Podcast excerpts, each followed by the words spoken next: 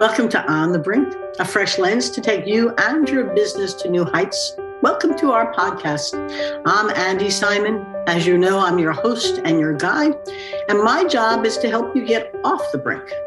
So I go looking for interesting people who are going to do just that help you see, feel, and think in new ways so that you can begin to soar again. These have been unusual times. I used to say, if you want to change, have a crisis or create one. I never expected a crisis of this sort, but I also preach don't waste a crisis because it's a time where people will let you change. They will blame it on unexpected things, and you'll never know where it can take you. So today I have with me George Swisher. Let me tell you about George just a little bit, because we have some very interesting and important conversations about technology and transformation to share with you. George is a former marketing entrepreneur and management consultant. He has a 15 year track record of improving company performance and shifting cultures through effective change management. He currently is a co founder and CEO of ChangeForce.ai. That's changeforce.ai. You should look it up. It's a software platform that helps leaders manage organizational change more precisely by analyzing the sentiment of company objectives in real time. It's really an interesting platform. Remember, I'm a corporate anthropologist and I like to help companies change. The question is when you begin to change, things aren't all changing at the same time. And you're not quite sure if it's moving at all. And sometimes you're moving a battleship with an oar and you're hoping it's moving somewhere. And the technology that George has is very interesting as a way of identifying where it's strong, where it's not. But today we want to talk about culture, technology, and business so we can see what's happening and where we're going. George, thanks so much for joining me. Thanks for having me. I'm really excited. We are too. Tell the listeners about your own journey because it's a perfect setup for where you are and where we're going. Who's George and what's your journey like? Oh, that's great. It's a great, um, great way to start. Um, yeah, I think, you know, in, in talking today, my hope was to help people understand um, how technology can really help them. So it's it's less about I think the software, and it's more about where were the pivotal points in my personal path that got me to where I realized that I needed to have technology as a utility to make better decisions or be more effective in the work that I was you know responsible for. And so um, I was actually um, lucky to, to be a guest lecturer last night at uh, Columbia. Um, my co-founder, uh, Dr. Nabil Ahmad, uh, teaches a class in organizational strategy, and he had a young uh, group in there last night. And when I got home, I was taking a train home, and it, it reminded me of the moment. Um, I remember exactly where I was, how old I was when there was a huge tipping point of where I said, "Wow, if if technology isn't a part of what I'm doing, I'm not going to be able to succeed at the path um, that I want. And you know, this group was was really intelligent, asked a lot of great questions. And the moment it reminded me on, I was about 19 years old, so I was young. Uh, luckily, I went into workforce young. I was going to school and working at the same time. Uh, so at 19, you can imagine, you know, you're you're doing all kinds of different things, trying to do studies, try to get a job done. And I was working for one of the um, largest railroad companies in in the country. And I was sitting there and I was a part of a team of about 20 people. Um, it was an operational management um, and customer service, you know, not, not, the, you know, the most innovative departments usually, but um, so um, they had hired a tech consultant who came in and he developed a basic Microsoft Access database with a pretty front end on it um, that pretty much took the team from 20 people to two people. And I was lucky enough to be one of the two people that got to stay. Um, and what he ended up doing was figuring out a way to make um, managing customer service more efficient um, with less people. And though some people thought it was bad, I thought it was brilliant. And um, and that became the moment I was like, wow, this person just came in and what I thought was my job today just completely changed in less than 24 hours.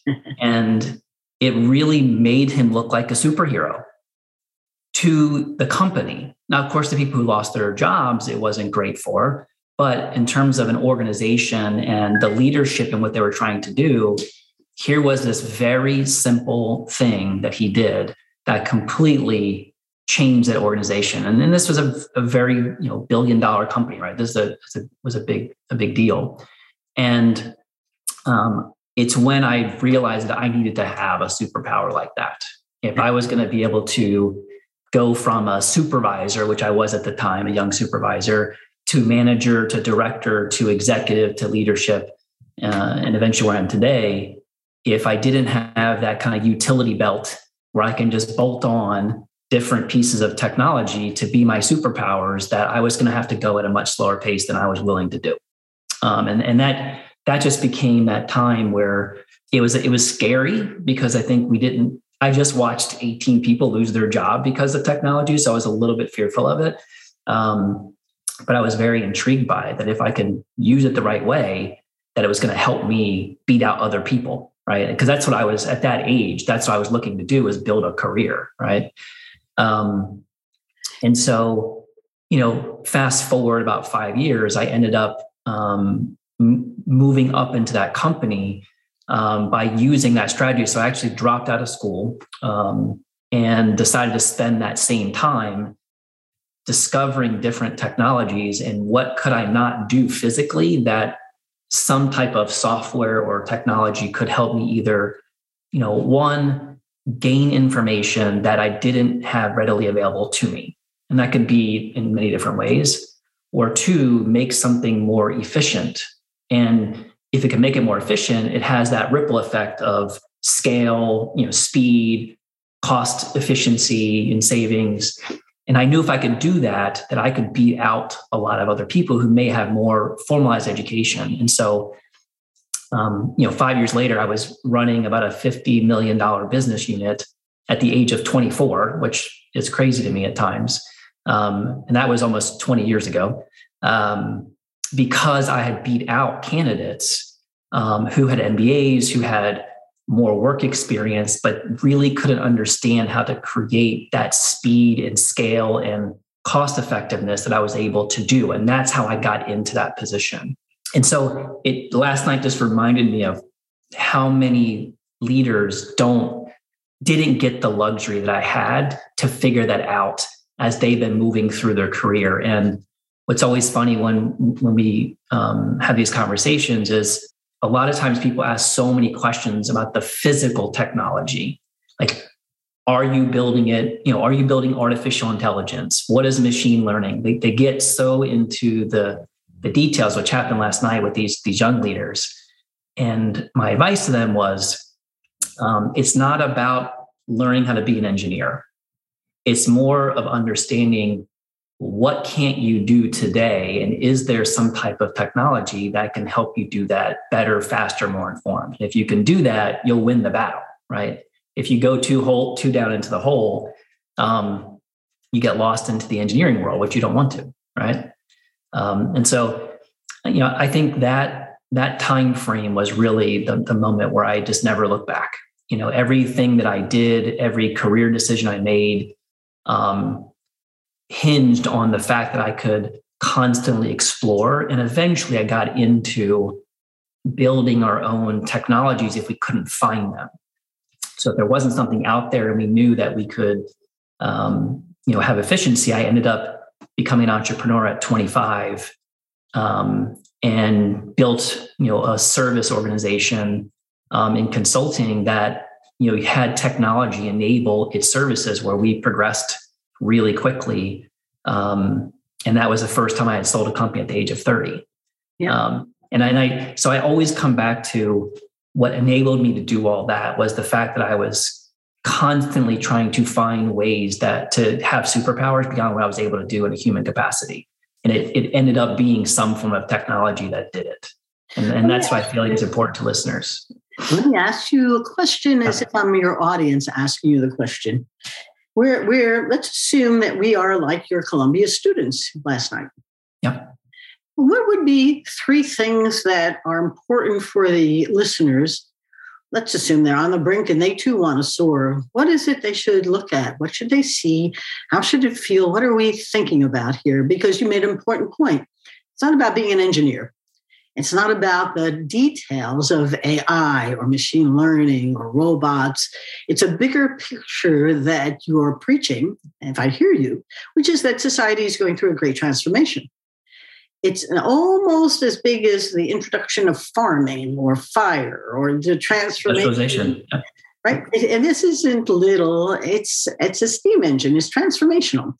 Um, but if I, if my audience is like your students, um, some of your observations would be very helpful to share. Your thoughts? Yeah, you know, so I'll try to, to do three. Let's see. So, you know, one would be understanding what information can you not get your hands on today. Mm-hmm you know, in in in, in I always love this idea of um, this concept of, and there's a company that's called What If, and they've done a, a, great idea of just to sit in a room and go, what if I could gain access to this information and whatever that is, right? Yeah. Information we hear now is data or big data. Just get rid of the the words, right? Just think about information. If you could figure out what information would inform you to make better decisions. So it doesn't matter which role you're in Yep. If I can get information that I don't currently have, it's going to enable me to actually make a smarter decision, whether I'm a frontline employee, a manager, director, executive, mm-hmm. entrepreneur, doesn't matter. So I think number one, it was to focus on that is what information do you need that you currently can't get today? And then try to find where you can get that. And the, re- the reality is there most likely is some way to get that you, you don't always have to build it, but there is some way that you most likely can put two softwares together. That's where you work with your engineers and go, hey, take these two things and put them together and give me the output because that output is going to allow me to make a decision that's going to scale what I'm doing, do it faster, save money. Right. So I think that's that's that that one piece is is finding information. You know, two is kind of the next step to that which is, you know, is there a way that I can be more efficient in what we are trying to do? So if I am a, you know, a leader in an organization, you know, I have one departmental kind of view and then I understand what the company objectives are, right? And how do I kind of ladder up to that? Most of the people organization don't know how that works, right? Um, so, but the, there's usual limitations in where you can have efficiencies. And I think efficiency is such a great, um, powerful tool. If you can figure out a way to get things done faster, um, more cost effectively, you know, at a larger um, reach, and you can have a greater impact. Mm-hmm. And I think that is where you can turn information into a viable use. And so, no matter what role you're in, if you can uh, take those two things and apply it before you make your decision and go, is there information that I don't have access to? Can I get it? And then where's the efficiency in what I'm trying to do? Are there things out there that can help me do it more efficient? Because then when you make your decision, you'll invest time, money, money, and resources behind those two things, right? Getting more information that makes me make better decisions, being more efficient in the way we're trying to do it, which has a greater impact, right? I think the third part is kind of what I was mentioning before, and, and the advice that I did give the group last night is, you know, actually at the same company that I had that, that uh, technology awakening, um, you know, after that happened and I stopped, uh, I, I, told my uh, general manager at the time, hey, I'm going to leave school. I want to invest more time in, in learning technology. And I said, you know, how is my job affect you and your job and what the company is trying to get done because I want to make sure that I don't go anywhere. I just watched 18 people be let go and I don't want to be let go. So as, as innocent as that was, um, this was the general manager of a very big business and he said, have a seat. And, you know, I got to learn how my job fit in as one of the cogs of the whole big picture. Yep. So as I continued to make decisions, I once said, how does this contribute to the bigger picture? Whether I agreed with it or not. I think this is the ego you have to almost put aside, right? How do I fit into that bigger picture? Because I'm trying to fight my way up the ladder, right? So, how do I know what that ladder is and where I connect in the dots? Um, so I think that's the third advice, uh, third point that I would make is if you can master those three things, yeah. you can become an incredibly effective leader, entrepreneur, decision maker, which is where I personally believe that's where you want to invest your time. You know, there are skills that you need to learn, but if you can master those things, those three things, um, and know that technology fits into two of them, um, you can really um, move in the direction you want better and faster. So let me ask you my um, slightly burning question. And, and a number of years ago, I taught several times for healthcare strategists, your data is talking to you. Can you hear it? Yeah. And as I'm listening to you, the challenge that leaders have um, is understanding what the data is telling them. There's data, information, and insights. Yep. And the challenge was an abundance of data, not necessarily at the time tools to analyze it for them. It wasn't artificial intelligence that was doing a data analytics and telling you what to do as a result.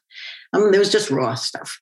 Yep. And and part of that was how do I turn it into the right stories for the right people to listen to so that they can make the right decisions and act in the right way. Think of a healthcare system.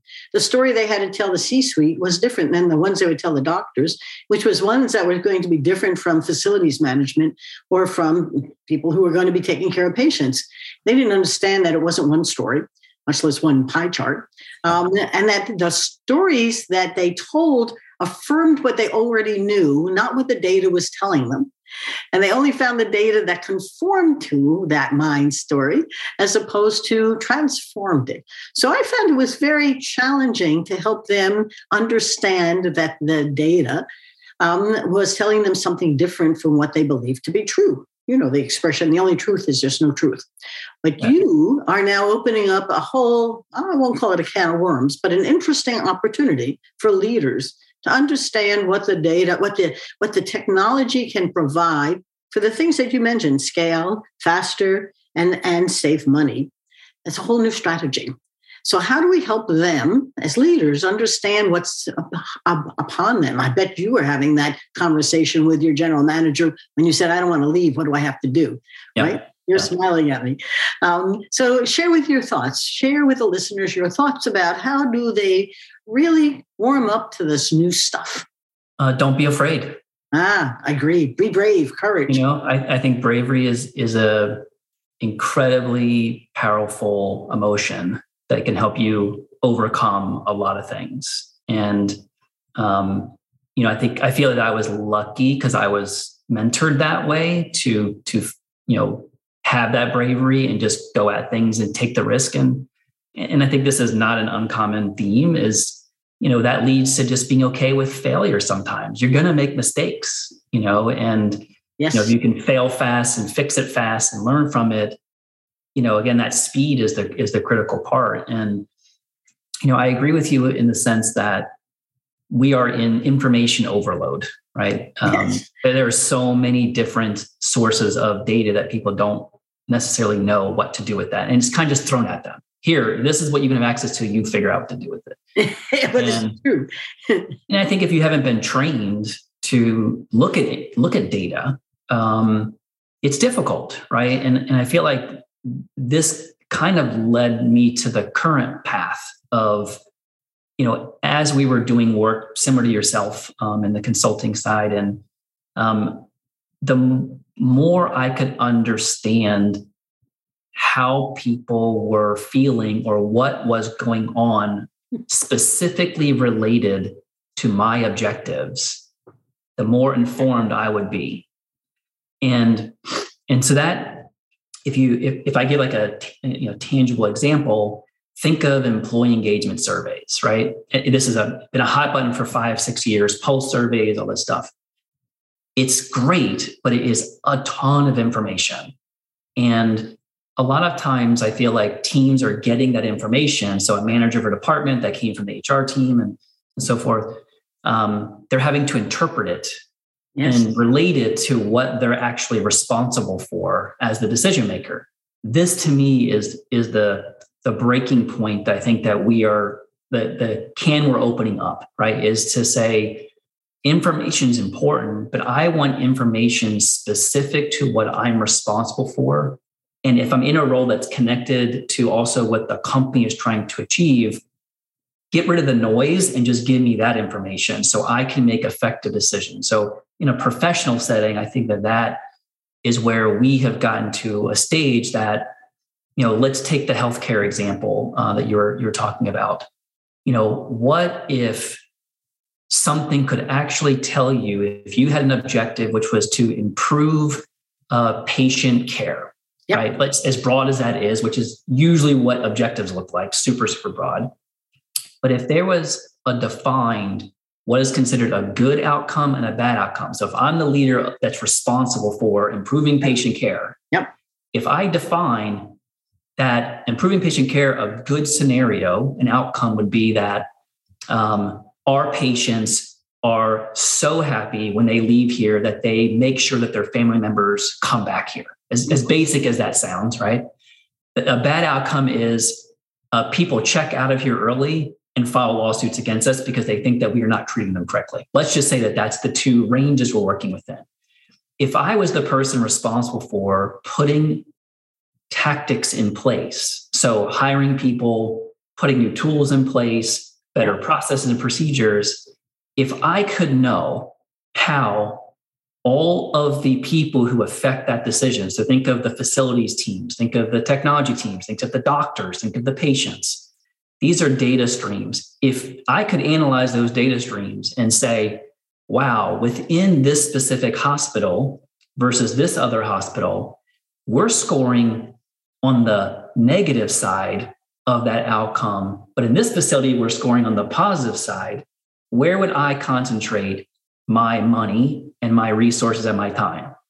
To this one, right? The one that had the, sorry, I realized we're on podcast, to the facility that has the negatively reporting information coming back. Yep.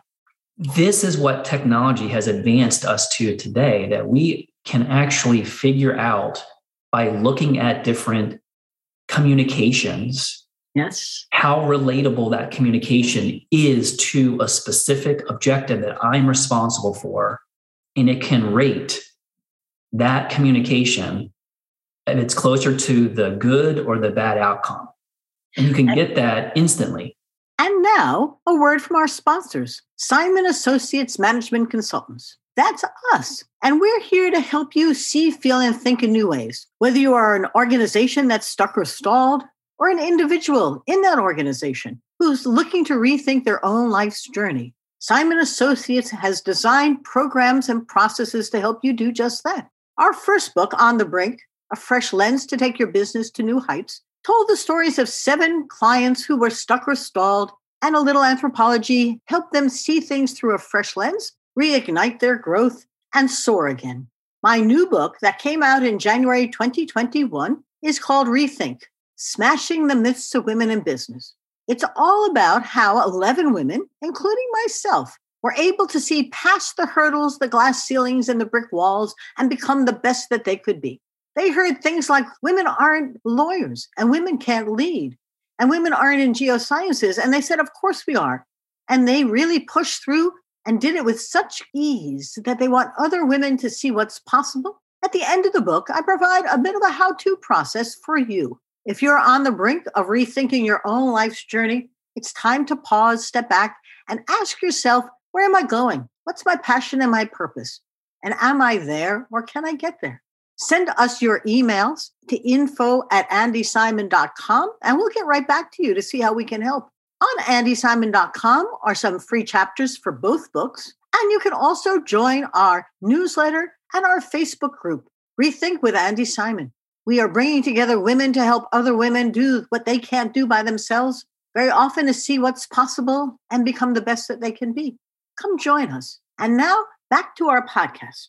And well, what I love what you're saying is it isn't about that individual who is attempting to make sense out of the data, turn it into information, and make insights out of it. The mm, technology is able to assess the data information and create the insights so that you're wiser because the, the, the technology now is your partner in this, not simply a servant delivering raw stuff that you've got to cook. Am I correct in what you're, you're correct? You, you have the ability now as a leader to tell the technology what you need, right? Yes. And and and that an example of uh, that was like an objective and a good outcome and a bad outcome. If I tell the technology that and to only give me information back contextually related to that, yep. and then tell me what's good and bad, because I already told you what the range was, how powerful would that be yeah. in any decision that you were making? Well, um, it, it takes away all of the complexity and uncertainty as long as you trust that the data collected you know the endless agony in healthcare perhaps is that the doctors are very fast at discounting the data mm-hmm. and and now the technology has to build the trust that it's great data and not bad data because i've been with too many poor data people who are trying to convince those doc, not just the doctors, but the leadership, that the story that they're crafting is correct, not and not and trust me, uh, because the uncertainties and unknowns become threatening to people who have very different stories in their mind about what the data ought to look like and what they believe to be true. You are developing. Can I, we talked a little bit about what you've developed because I do think it offers a very powerful. since I work with companies that need to change, one of the challenges is how are we changing? And, and talk a little bit about your platform because I think Change Force has enormous power and people should be aware of it and people should start to think about how to use it. Can you do that? Would that be okay? I can. I, I think, you know, let's talk about the mission of what we're trying to do, right? And I, and I think it, it relates back to what we were just saying. And let's let's use a different topic other than something in healthcare, right? Um, you, you, your book you wrote about you know women progressing in in the business you know, leadership role. I think is a is a great great kind of topic. Um, you know, our mission is to help leaders be more informed of the sentiment around the objectives they are trying to achieve. Very specific lane, right? Um, and there are all different ways that companies like your, you know, persons like yourself, um, and companies are trying to help build better change processes of how you get things done. Yep. And we just want to be able to inform that process with very meaningful information. And so the way that we have focused that mission is the starting point has been where we can analyze communication platforms such as Slack, Microsoft Teams, employee engagement survey data, um, emails, things like this, where our software um, using artificial intelligence, natural language processing is able to contextually understand the messages that are inside of those Slack channels and how relatable they are to the objectives you are trying to achieve. So let's just say that we know that diversity, equity, inclusion is a huge topic inside most organizations now. Let's just say they have one of those objectives around empowering women to be better leaders and availability of being leaders inside the organization. And you define a good outcome and a bad outcome. A good outcome is we are open and have every resource available to empower women to get through the ranks and become a leader in this organization. A bad outcome is we have complete roadblocks, biasness, and all these things are going on, right? Our software can actually analyze all those communication channels contextually map and say these are the conversations that are related to that specific objective around empowering women to become leaders in the organization. And it will rate it from a score of a to f just going back to grade school yep. of where those communications sit.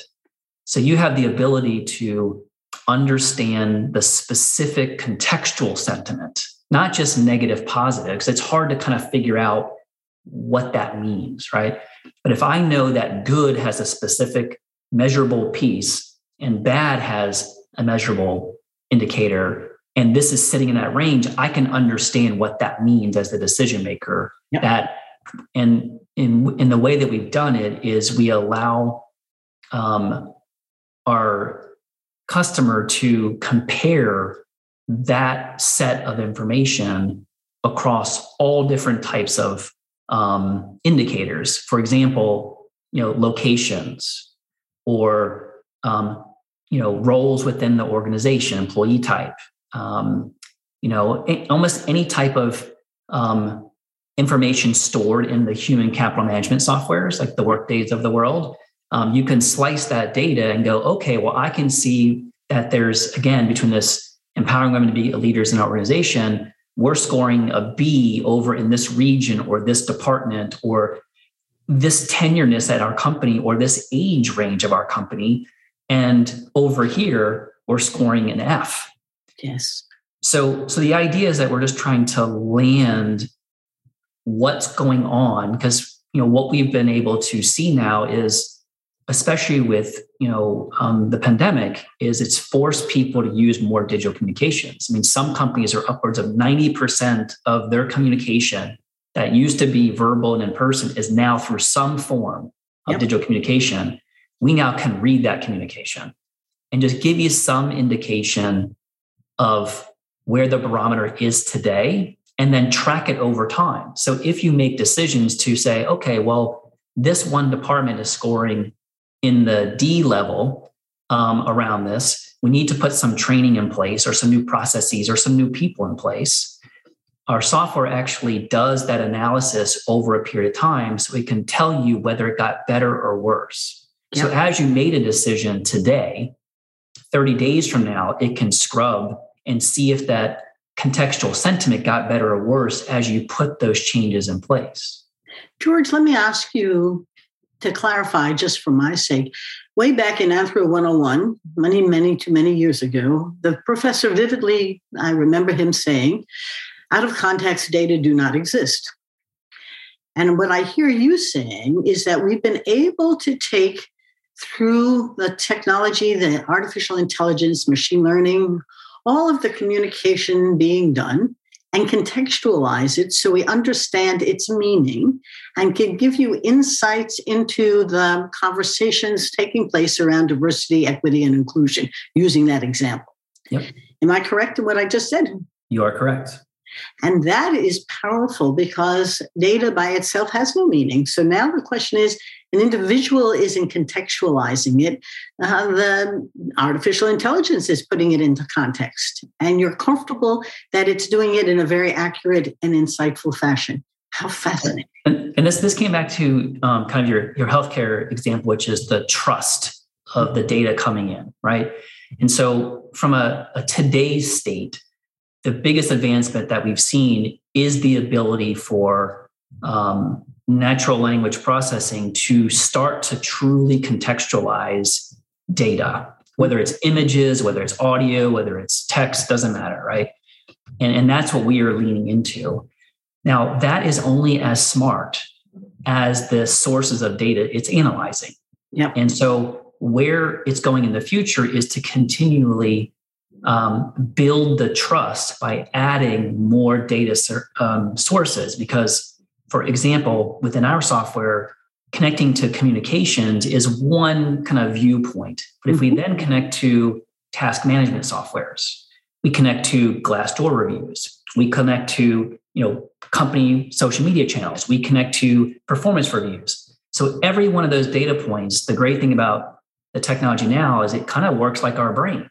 Yes. Where it can cross reference multiple data points to come to the conclusion of what that sentiment score is. So it's almost validating what it believes it thinks from the Slack message against what it read in a task inside yep. of a you know a task software and what it saw inside of you know the performance review right that that to me is where the trust factor will just continually get better of humans under realizing that the technology can process information and contextualize it faster and better than we can at some point because it can process so much information that we can't.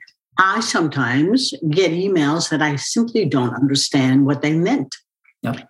And unless you understand that um, meaning is not simply in the words on the sentence, but the underlying mm, implications, meaning, feeling that's there. And so, what you're telling me is that by putting together all of these data points, we can, in fact, contextualize the conversations going on and understand them. that is maybe I will say very true, very powerful, and weird. I mean, it's sort of like I can't I can't figure out what you just emailed me. I better call and find out if that's what you meant. Um, and I can't tell if you were angry or happy or sad or or or frustrated um, in the five words or the sentences that you put together. But the AI can do it better than I can. And now that is one powerful system, is it not? Yeah, and I think that you know that's that's the where the future state is that it will be able to contextualize it better than we most likely can. We're not there yet, right? And it, but it's getting there and it's advancing quickly. And you know, part of um, what we do to train, if it's accurate or not, is it can validate the response from a human. So, in that same example of the empowering women in leadership and organization, let's say that it scrubbed you know all of the slack or ms team channels you have and it rates it a c. Well we can actually open it up to let you know leaders in the organization agree or disagree with that and score what they believe is and it will train the model to get smarter the next time it tries to analyze another slack message. Ah. And so you have this validation that is where we will start to build trust as human beings to where we we are actually without sometimes without knowing it validating AI driven technologies. The, mo- the biggest example of this is most people have used some kind of support bot before, right? Those support bots, when you it says, "Did we answer your question?" You say no, you didn't, and here's what you didn't do. It is actually training the model Not to do so that. next time it contextualizes it, it takes into account what you said. I'm sitting here smiling. We're just about out of time, but I'm smiling because it's hard enough for humans to communicate well. And, and now we're adding something that might help us do a far better job of communicating well because we'll better understand and and then you know we all know the situation where i say one thing to you and then i go and type something to someone else uh, and and the the complexities of human beings add in an AI world, and it is truly going to be a wonderful future.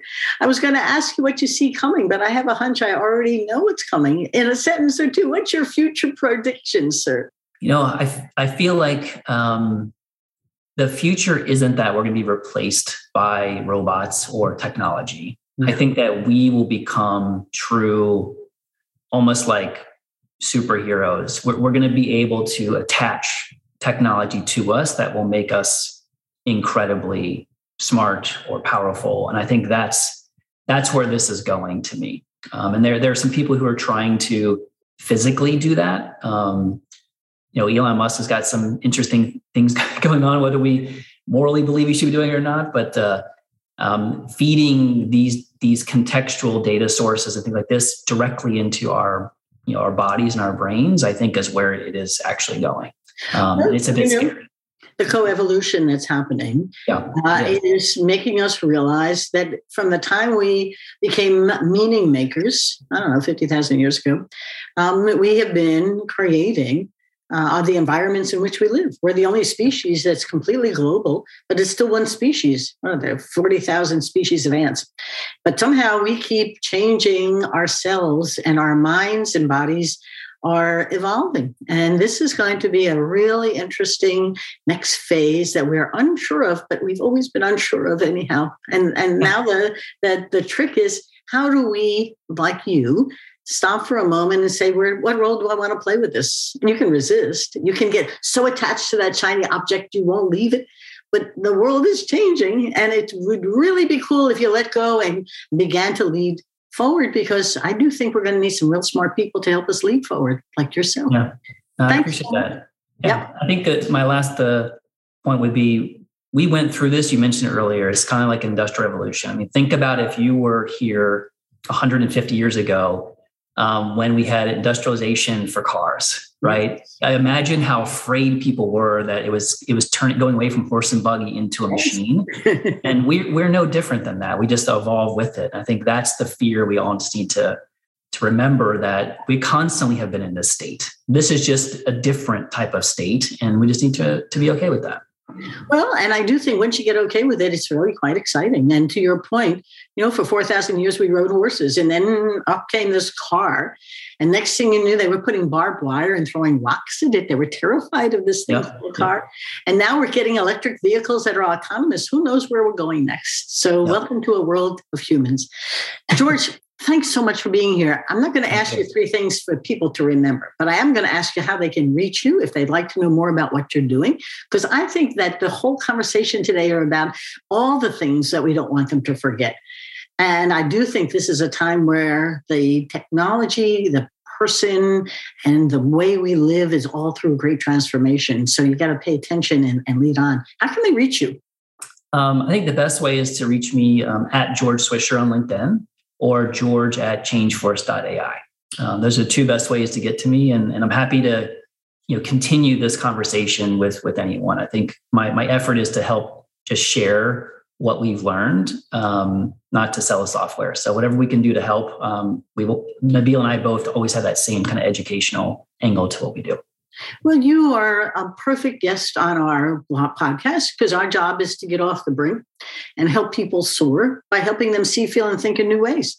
And to be honest with you, I don't think this, this is an incrementalist time. This is a transformational time. It's not doing a little better in what we used to have. It's about a whole new way of doing things. And I, I'm excited to share your thoughts and to help people realize that they don't have to just get stuck. People keep asking when they're going to go back to what was, they're not. and I can't help them. They're not. It's just not coming back.